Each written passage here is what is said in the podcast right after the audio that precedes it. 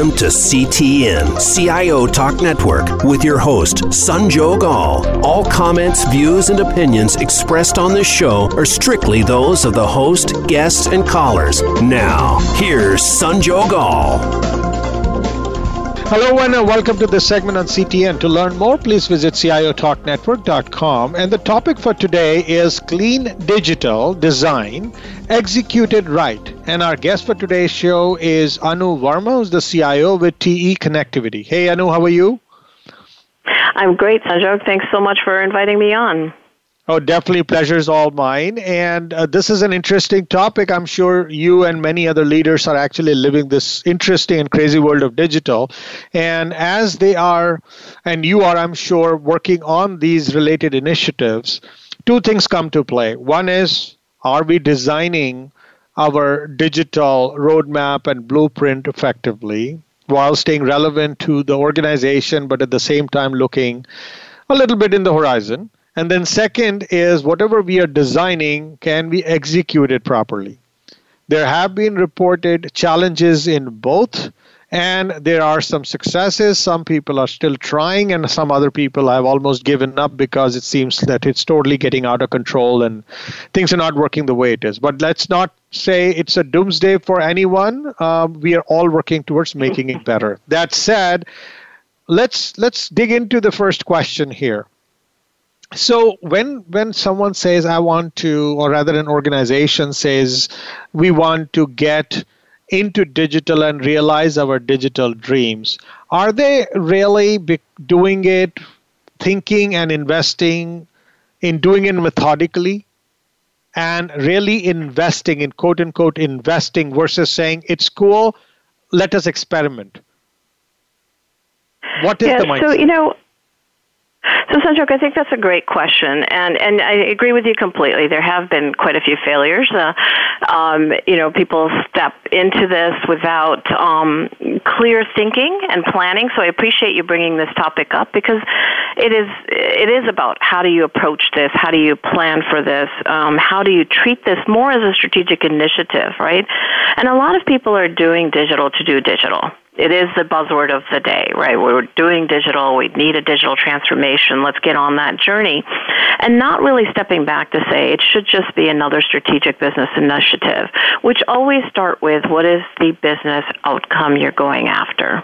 And and I think that brings it more, you know, from the world of dreams into a more pragmatic, strategic look, and also gets you back to how you define strategy for your business, which is often what will this do for my customer? What will this do for my business? What will this do for my customer?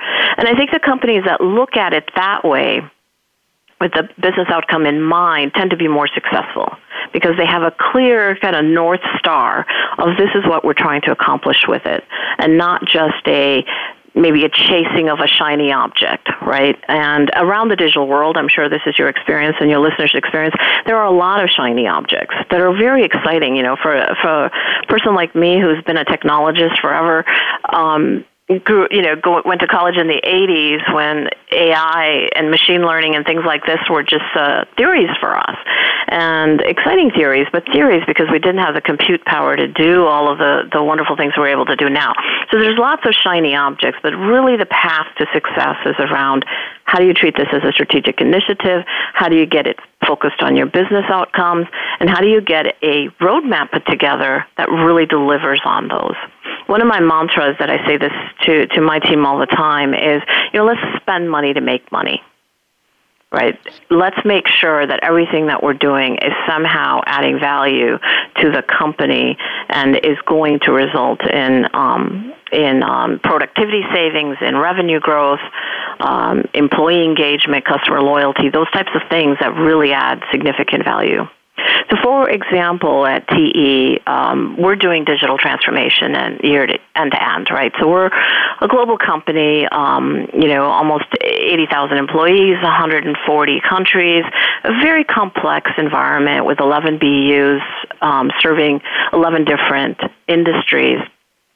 And one of the things we said was a front end that really represented T E globally. But that front end wasn't like, let's go open up an e-commerce store, because that seems to be the thing to do. It was really around, what do we want to accomplish? And those strategic initiatives in the case of our e-commerce strategies around growing customers, growing revenue, and creating differentiation. And that differentiation is really important, because everybody says that, right? How do you differentiate yourself? It's really about evaluating your market, evaluating your customers and the needs of your of your customers and your competition, more importantly. What are they doing that either you're not doing and you have to play catch up, or what are they not doing that you can get ahead of and uh, be the first to the door, or uh, first to that entry point and really steal market share? And so our e-commerce strategy really around growth in revenue and growth in customers and differentiation is what drove our digital transformation on the front end, or is still driving that. Uh, the other side of it is service to our customers. We're doing a lot of exciting things in our contact center. We have agents across the globe, and we are updating the technology and tool set that they use. But again, the way that we're measuring the success of that, the way that we're designing the roadmap for that is based on the outcomes, which is, again, revenue growth, because these are also, um, they provide service, but they also do inside sales, these agents. And so we want to grow revenue. We want to grow loyalty with our customers. We want to prevent churn in our customer group. Those are the objectives that we are going after, and the digital transformation in our contact center is supporting those outcomes. Similarly, in factory, you know, we're doing some exciting work in our factories around I I O T, a lot of focus around connectivity of our machines. Um, we're also doing some exciting things with uh, A I and, and machine learning and predictive, you know, predictive maintenance, predictive quality. So these are exciting things, but again, they have a clear objective. That objective is, you know, productivity savings. That objective is lead time improvement, S T R, which are both differentiating for us in the market and, and differentiate us against our co- against our competitors. We want to do those investments in that factory to improve our cost, of course, but then also to um, to to serve our customers better and, and differentiate ourselves in the market. And the final example I would share with you is our in- engineering space. This is one of some of the most exciting work, right, and the power of what the power of compute has been able to do for us in our innovation. And our data and devices business, as an example, you know, their customers are Facebook, Google, Amazon. We're supporting the connectivity of their data centers. And these customers, as you can imagine, the growth is enormous. The stability requirements are enormous. And the, the technology innovation that we have to keep up with and we have to lead with to serve these customers is huge. That's exciting, but also proves to be a challenge. And so one of the things that we're looking at in our engineering space is, how do we do more simulation in the cloud? How do we arm our engineers with the digital technology so they can test out products in the digital space, test for effectivity before it goes onto a factory floor and becomes a physical test that we're doing or a prototype to our customers.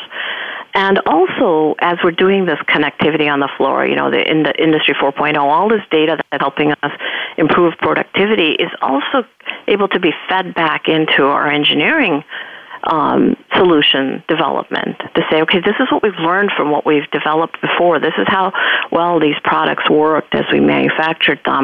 Here's an, op- impo- an opportunity to improve the design based on those learnings and effectively use the production data back into our engineering environment um, to help us drive the the better designs, and of course, increase our speed to market, which, as you can imagine, in this space where, you know, we, we're delivering five G and thinking about six G in the future, um, it's critical. That speed to market is absolutely critical for us.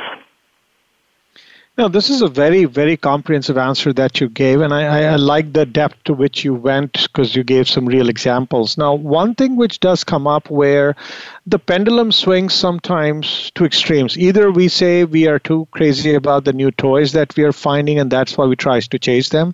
Other times we just say, oh, yes, it is yet another business initiative which will, of course, require us to connect it to revenue growth or, um, you know, the productivity improvement.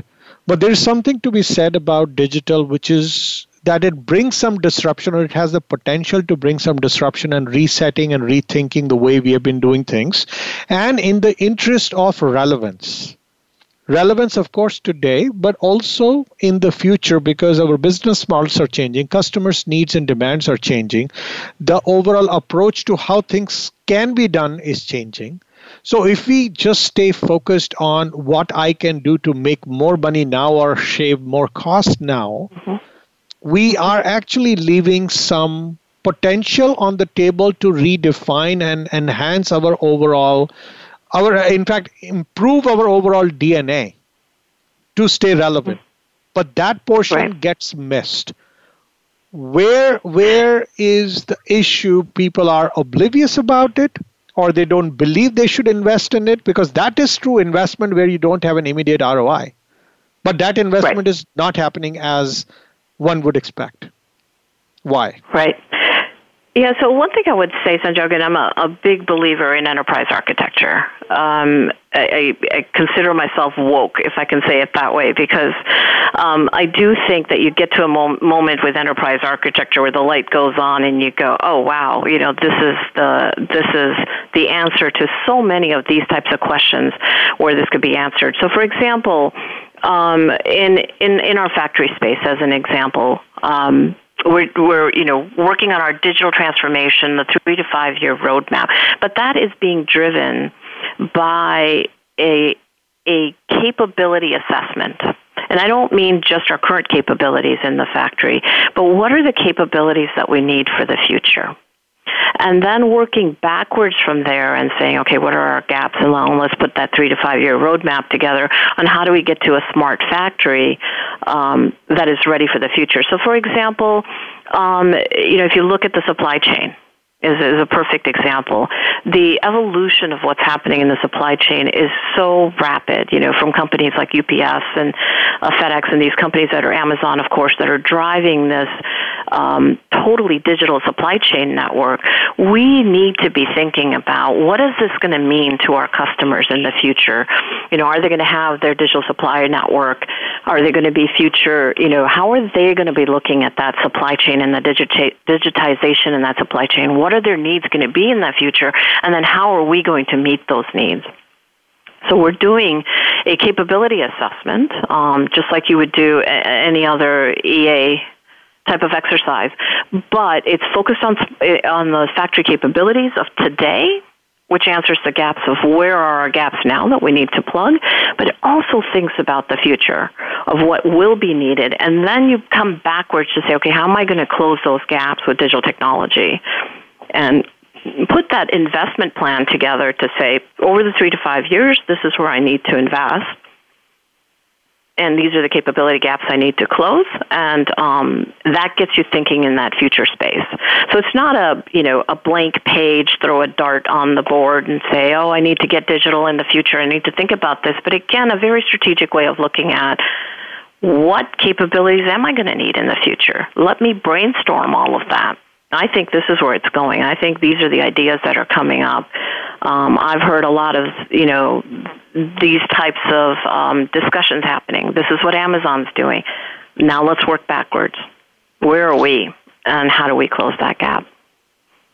So I totally see the value of enterprise architecture. Now, one aspect of this is, how about if enterprise architecture, if suppose we use, we are almost front-ending with how will we execute it? And mm-hmm. if you were to preempt ideation with minutia of the execution, then ideation process could potentially suffer. And the natural tendency of us looking at what's going to be good for us, first we should see what's even possible and not taint that ideation juices, ideation-based juices with what will work for us or not work with us. So, in fact, abstracting or, or, or, or divorcing the ideation and execution could actually help both parties. Yeah. At the very stage of, you know, envisioning this whole thing. But we see, like, you know, you, your your response was, we will always look from business lens and always look what yeah. would I need. But do you know what you need at all times?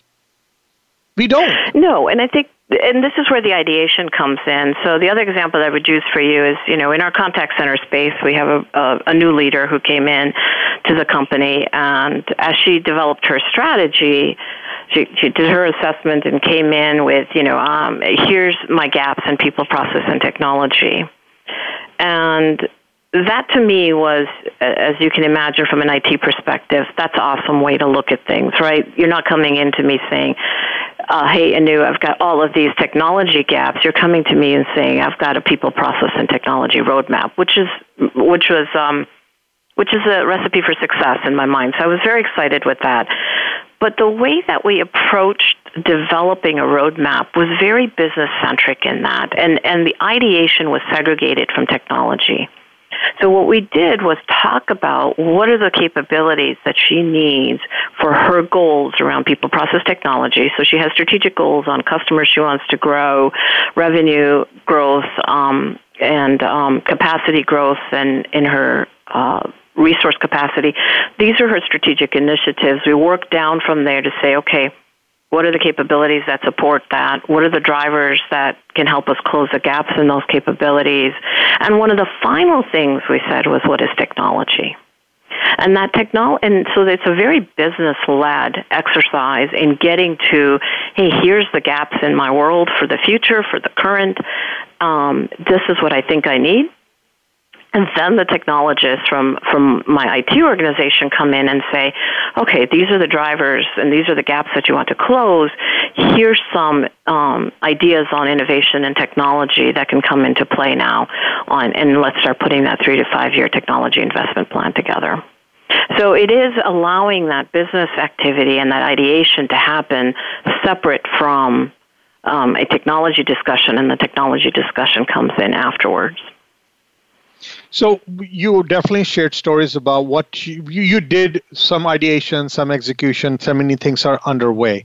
So if you were to yeah. look back, are there any lessons learned? Are there any mistakes which you could safely share were made in the ideation process? Or I'm sure there is resistance to anything new. So what would be the pitfalls, the gotchas, the mistakes, the resistance, the rejections that you went through as you even worked on the design? Let's not even talk execution for a second. Just as you started painting on this blue sky, what was the experience? Yeah. So I will tell you a, a, a pitfall that I see many places. And, and actually, coming into T E, I've only been here for one year. I was happy to see that that pitfall hasn't happened to us, that, that our strategy around digital, which was already underway when I got here, um, had already taken into consideration. And one of the biggest pitfalls in digital is you think about customer, you think about the customer experience, you're thinking about um, your business outcomes. You don't necessarily think about an end-to-end transformation. And so your front-end experience for your customer is wonderful, right? Easy, beautiful, personalized. That's one of the most important things, is how do we create a more personalized experience for our customers? But then on the back end of your business, those front-end capabilities are being supported by hamsters on a wheel, right? Because it's still all manual, takes a lot of effort. Um, and, and one of the places uh, that we saw this happening a little bit is in our e-commerce. You know, we, we wanted to open up an e-commerce store, and but we knew that we would also have to invest in product information and making sure the right product information, accurate product information was available to that e-commerce store. And so we had to do the work and the investment on the back end to make sure that inve- that that it wasn't the hamsters on the wheel. It didn't require a lot of human power, right, to feed the front-end experience. It was an end-to-end a view of it, and we were doing the full transformation, not just focusing on the front end. And that's a pitfall I've seen myself in, in my past career, but I've also seen it um, and heard of it from other customers that are like, oh, they're so focused on that front end, right, because that's the shiny object. and not understanding, um, to really realize value, it needs to be end-to-end. And that means you have to think about your S A P integration or your engineering systems integration. The less sexy things, right, the less um, uh, visible to, to the world things, but those are also critical to, to the success of the program.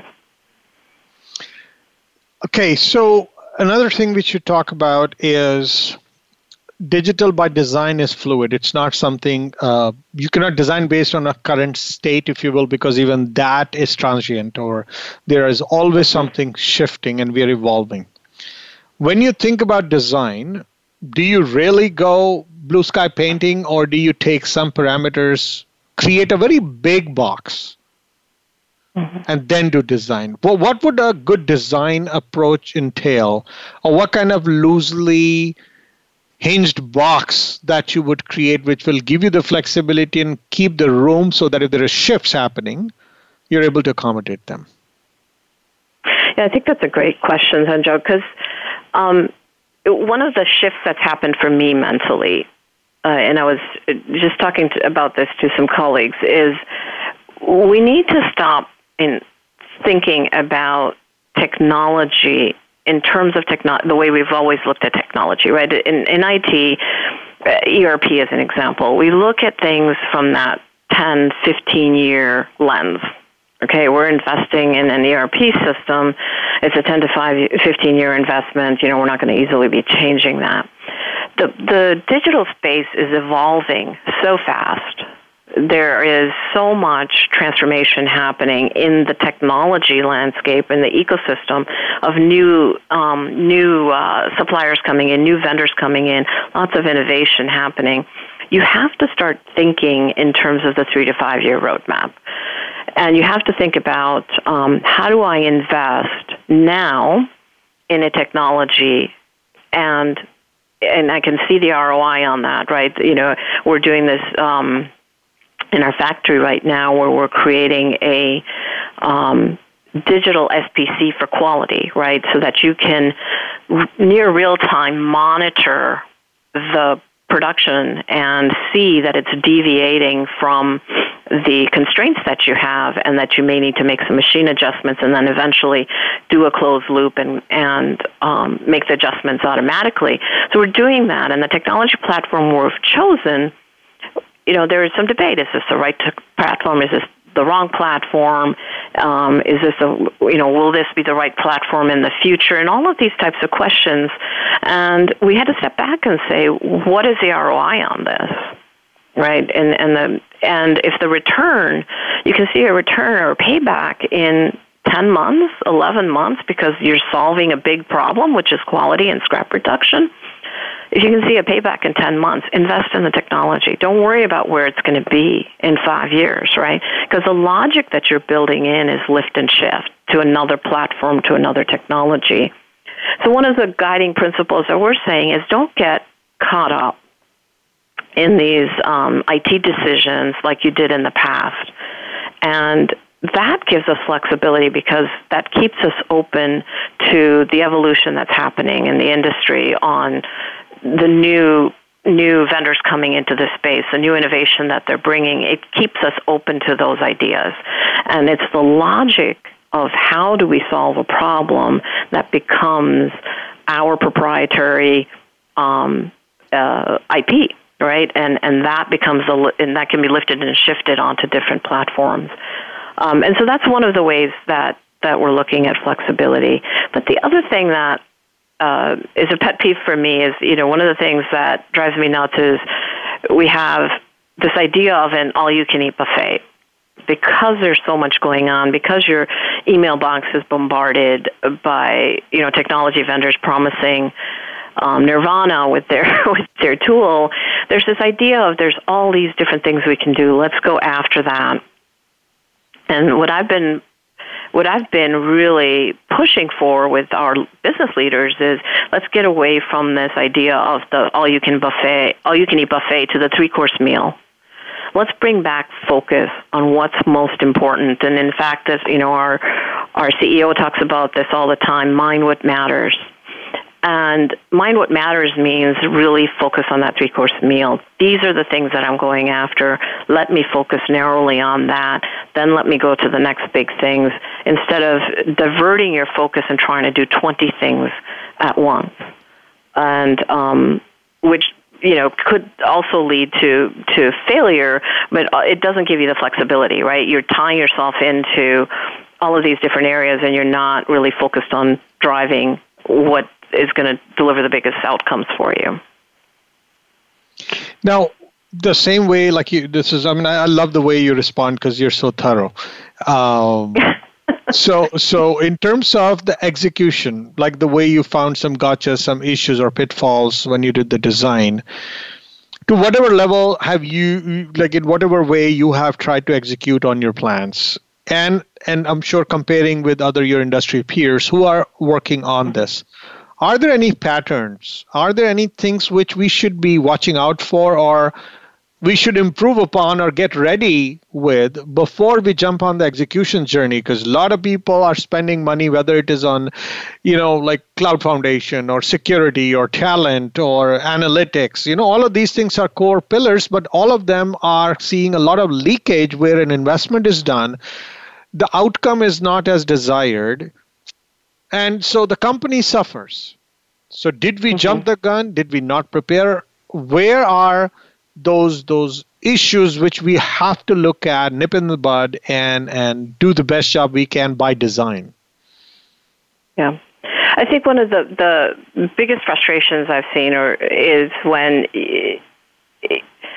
digital becomes part of a siloed organization. And that siloed organization is in your company is responsible for that digital transformation.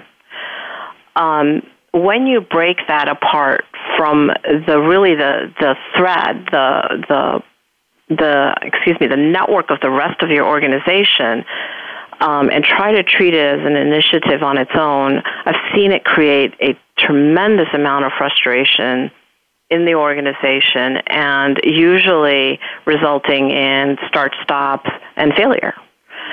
And so my lessons learned here have really been alignment around digital. Digital is not a, a, a an entity that can live on its own.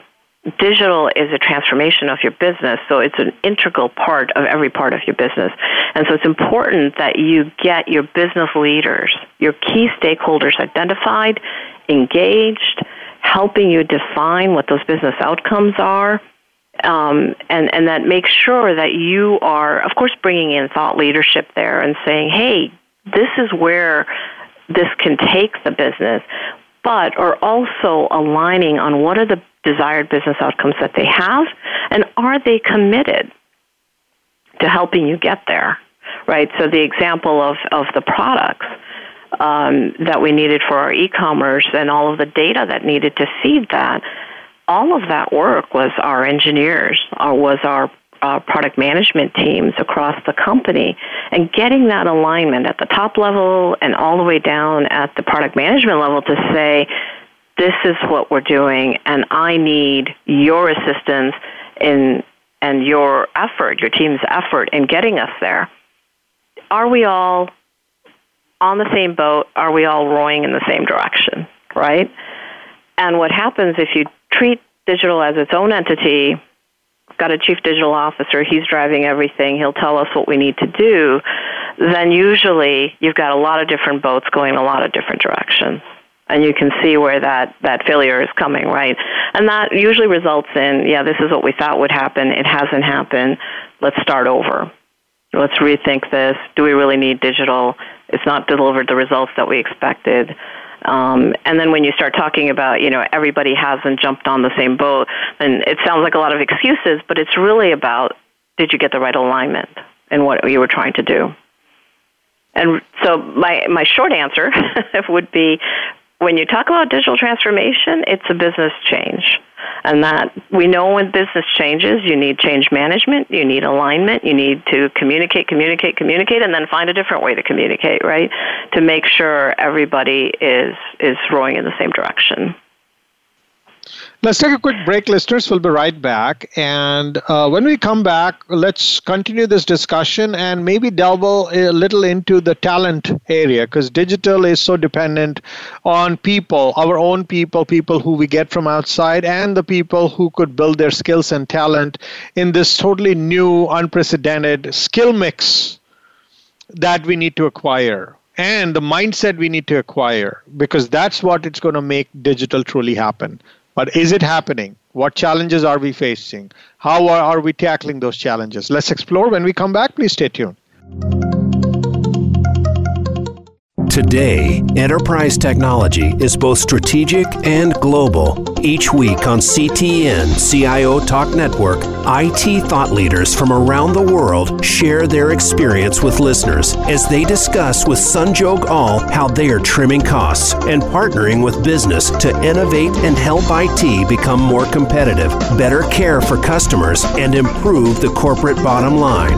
If you want to keep up with I T thought leadership, listen to C T N. C I O Talk Network with Sanjog Aul at C I O talk network dot com.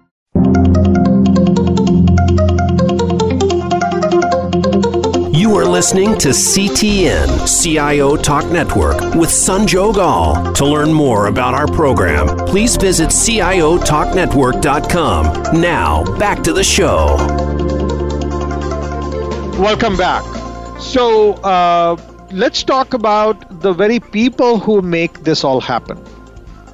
We spoke about business alignment. We spoke about people in the ivory tower and, and doing the design and the enterprise architecture. But the mere mortals who are business users, who are the, the people who are connecting with the actual customer and trying to deliver value. Plus, of course, people in technology who would spin out these good things or integrate these things to give that seamless uh, fabric, if you will, on which digital will sit. All those people are humans. And this is a lot to chew, lot to swallow, and lot to embrace. What does that journey look like and has looked like for you, or has it been for you as you're going about this shift? Yeah, so I, you know, I would, I would, uh, I would tell you that this is some of the stuff that does keep me up at night. Um, as is every other leader, we're looking for the right talent, um, and it's not always easy to find. And you have to be creative. And then, how do you solve the problems? Uh, the first thing I would say when it comes to talent is you have to approach it the same way you do everything else. You you have to approach a strategic view on it. What are the capabilities I need for today? What are the capabilities I need from tomorrow? Um, and really, where are my gaps? And how are my people, um, you know, assessing your people against those capabilities? Um, so as I came in new to this organization, that's exactly what I said. To to these are the, the competencies and the capabilities that I think my people need in these roles. Um, and we did an assessment, and then we allowed the people to work on a development plan to say, okay, here's how you close some of these gaps, and then see if they can. Right? I mean, that's part of the challenge is can people bring themselves into the new digital age, and that means things like can they work in an agile project management methodology? Can they work with this new technology? How fast do they learn? Uh, how are they at keeping up with all of the changes? As we talked about, you know, the space is evolving so fast. How do they keep up with it? Do they have a passion for it? Half the the, the battle is, is getting people that really have a passion for this and want to do this work. Um, so that's one of them. The first things, I think, is to really assess your current talent. But that means you need to know exactly what you need. Then you start looking at the gaps that you have and, and how are you going to fill those gaps? Certainly, hiring talent is one way of doing that. Um, and, you know, you want to go find that talent. It isn't always easy. As you think about, for example, in the analytics space and some of the advanced analytics like A I and machine learning, those data scientists are hard to find and very expensive. So how do you bring in some of that talent from the outside and u- utilize them as your catalyst to educate the rest of your team and as a catalyst to kind of raise the bar, bring a fresh thinking and um, certainly um, experience and um, expertise in that space. And then the last uh, peg to this stool is really around how do you leverage your partners? um, and the ecosystem around you to fill in the gaps, right? So as you're doing your capability assessment on your talent, what are the capabilities that are more commodity skills? Uh, more development skills. They don't require that tremendous amount of business acumen or technology acumen. They, they're more execution-based. Okay, what are my partners that are going to bring me that type of skill in a reliable, quality, quality way at the most cost-effective way? And then you look at what are my more strategic skills that I need and knowledge and experience, and who are my partners that are going to do that for me? And they may not be the same, right? I think some of our partners come to us and say, hey, you know, I have skills from one end to the other. I can help you with everything. And that may be true. There are, there are good partners in our ecosystem that can do that. Um, but this is where you start looking at some of the more boutique firms and partners and say, you know, who's really got a niche on this?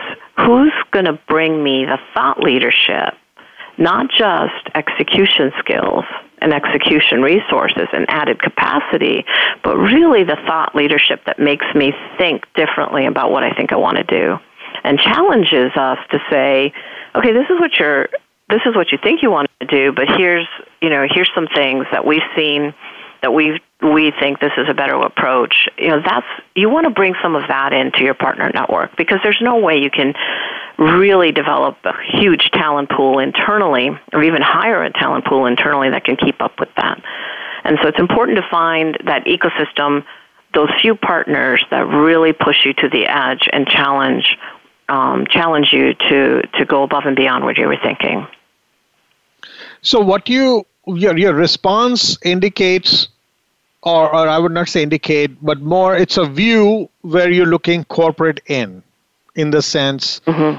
an organization trying, it's like a capability or a capacity issue. How do you fix that capacity?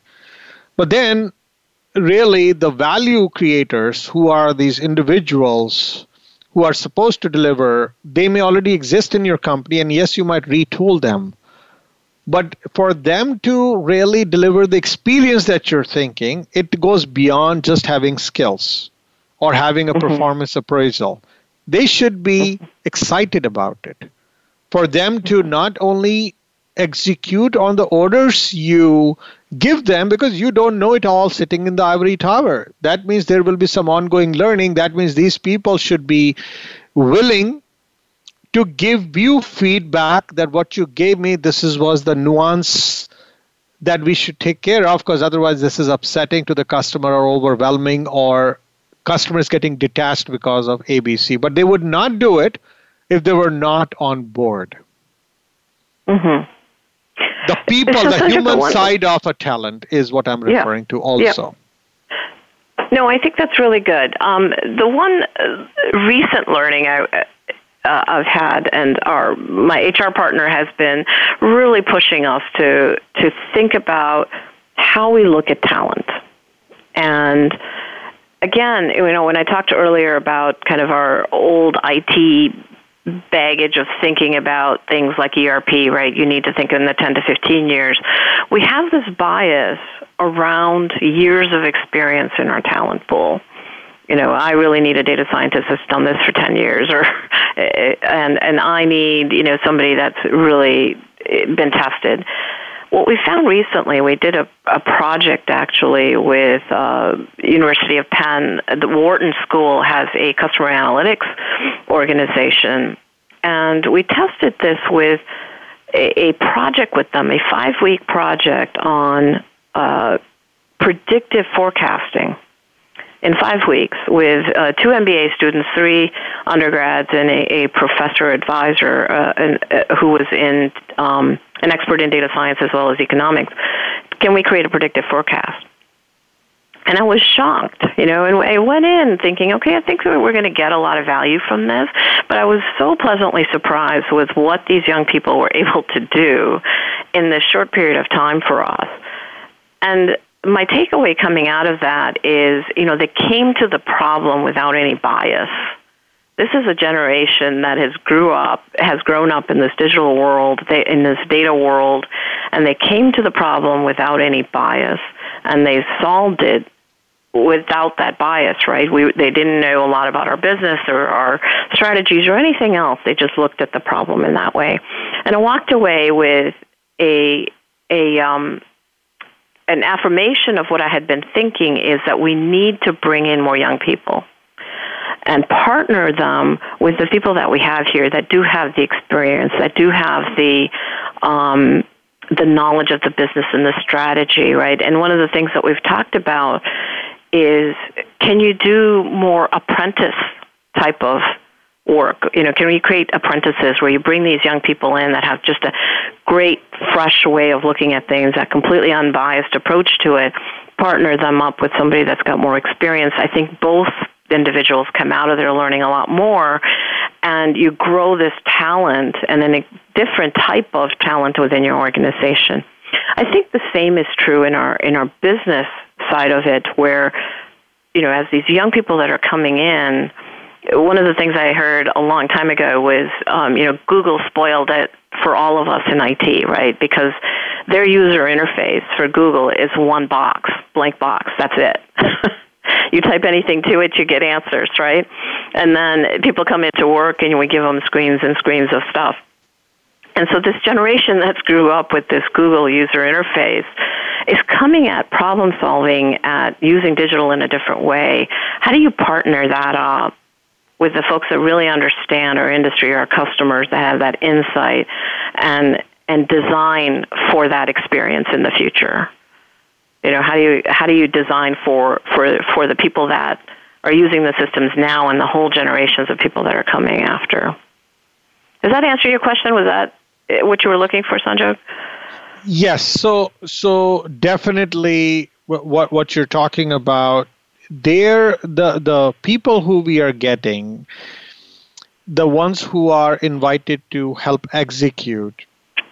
This is this is not like a discrete stage type of an effort where you will design once, you have a blueprint ready, and then you go about executing. Mm-hmm. There will be design, there will be experimentation, there will be feedback collection, or even if you created something substantial, but even that will be continually tweaked. And for that to be done, you need to keep getting feedback. So there are people, mm-hmm. humans who are designing it, humans who are executing it. Those two constituents have to be able to work together closely enough and have to be able to respect each other and have to be able to openly say that I messed up or you messed up, mm-hmm. or we all messed up. Let's go back to mm-hmm. the drawing board. Or maybe what we are thinking, the value, value proposition or so-called the business case we developed, there isn't one there. Instead of only the onus lying on the folks sitting in the ivory tower or the corner office, which requires a different type of a D N A shift mm-hmm. or a culture. Yeah, yeah. That's so. That's the word I was going to use. We've, we're having a lot of conversations around culture right now, right? We talk about it often. We need a culture that accepts failure. Um, we talk about, you know, fail fast, learn fast, right? There's a lot of these ideas. Implementing those ideas and actually working that way is a whole different thing, right? So it's easier to say we support failure. We we don't want to be a risk-averse culture. Um, one of the things that that um, I learned in some of my leadership training uh, a while ago. Um, It, it, you know, I was working with a leadership developer. Her name is Toni Chinoy. She's got some great books out there. Uh, one of the things she asked is, you know, what do you think of your company? Um, and how do you, what is, if, if your company was a person, how would you describe it? And, you know, we would say maybe, okay, it's it's conservative, it's risk averse, it's, it's solid financially, you know. We would give it all these kind of characteristics if it was a person. And then the question was, well, what do you want your company to be? Well, I want it to be progressive. I want it to be, um, you know, take risks. I, I still want to be solid and financial, and I want all these other things. And the aha for us all as we were listening to this is, if that's the culture we want our company to be, that's how we have to behave every single day. We have to come in here, and when we say we're okay with failure, then we have to be okay with failure, and we do have to celebrate it. Um, and celebration doesn't mean, okay, you give everybody an award for failing, but you recognize that somebody took a risk. Somebody took a calculated risk on something. We went out and did it, and you know what? It didn't work the way that it should have. But now the question is, what can we salvage from that? Not just what can we learn from that so we don't repeat that mistake, but what can we salvage for uh, from that, and how can we build something new from what we had started? That type of thinking of, of getting creative about failure and and leveraging failure to open up another door that you may have not even thought of, I think is where we need to be. And and to change the D N A, each one of us as leaders has to behave like that every single day in every one of our um, engagements with our teams, right? And then the next level of leadership, so that it isn't something that you drive a, you know, uh, a risk culture from the top down. It's really, like you said, part of the D N A because you're living it throughout the organization. Talk about leadership. So, of course, you did what you had to do to meet a business objectives. You went and talked about the partners who need to also step up. Where do you need to go as leader for you to be able to do it well? Because it all starts with us, right? I mean, you're an I T leader, you might have a business counterpart. Is there a shift required in the way we perceive, in the way we live our leadership roles for us to actually make progress not by fluke, but by design? Yeah, I, I think I... I I, here's here's what I would say. Just like with everything else in leadership, you have to know when to apply what skill. You know, when do I need to be much more conservative and risk averse, and you know, there, there's maybe even more directive, hands-on, engaged, and and when do I need to step back and and empower my team? And so you need to figure out that balance always, right? In leadership, I think digital is the same. Um, There are there are proven technologies out here, right? Not everything is on the bleeding edge that we're doing. Um, there are proven technologies, and there's a lot that we can learn from people that have implemented a lot of this stuff, and we can we can you know learn from their failures um, and uh, do it do it right for ourselves. Then there are areas of what we're doing that is really on that bleeding edge, right? Some of the things that we're doing with machine learning and A I for our factory. Um, some of these technologies, these areas, require a different type of, of leadership, in that you have to say, okay, um, what is the right balance of investment in that type of skunk works? How much am I willing to, to invest in that? How much time am I willing to give it? How will I measure, um, am I seeing success in that space?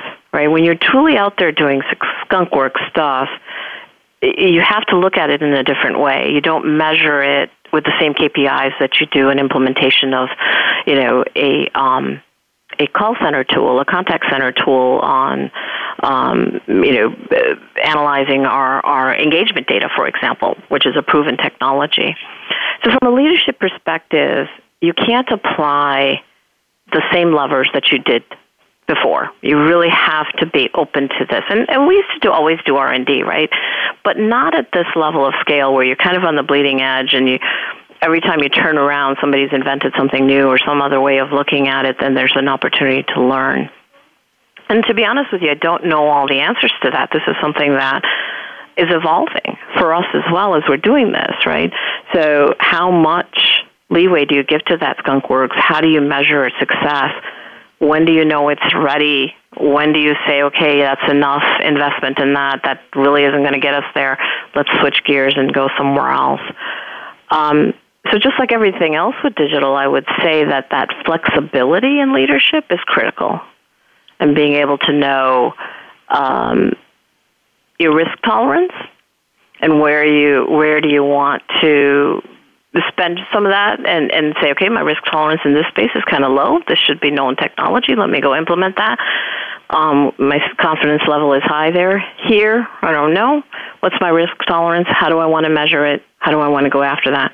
You have to have that flexibility as you look at the entire end-to-end digital.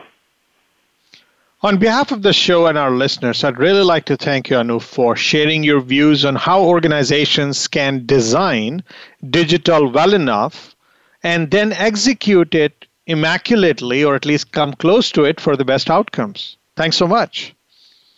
Thank you, Sanjog. Again, thanks for having me on. And listeners, hope you enjoyed. I got a bunch of nuggets out of this. So please like us on Facebook, search for C T N, and be sure to follow us on Twitter and LinkedIn. And applause. Go ahead and subscribe to the podcast. We are on over twenty syndication channels and listen to in over one hundred ten countries. So you can join us too. Thank you again for listening to this segment on C T N. This is Sanjog Aul, your talk show host. Till next week, take care and God bless.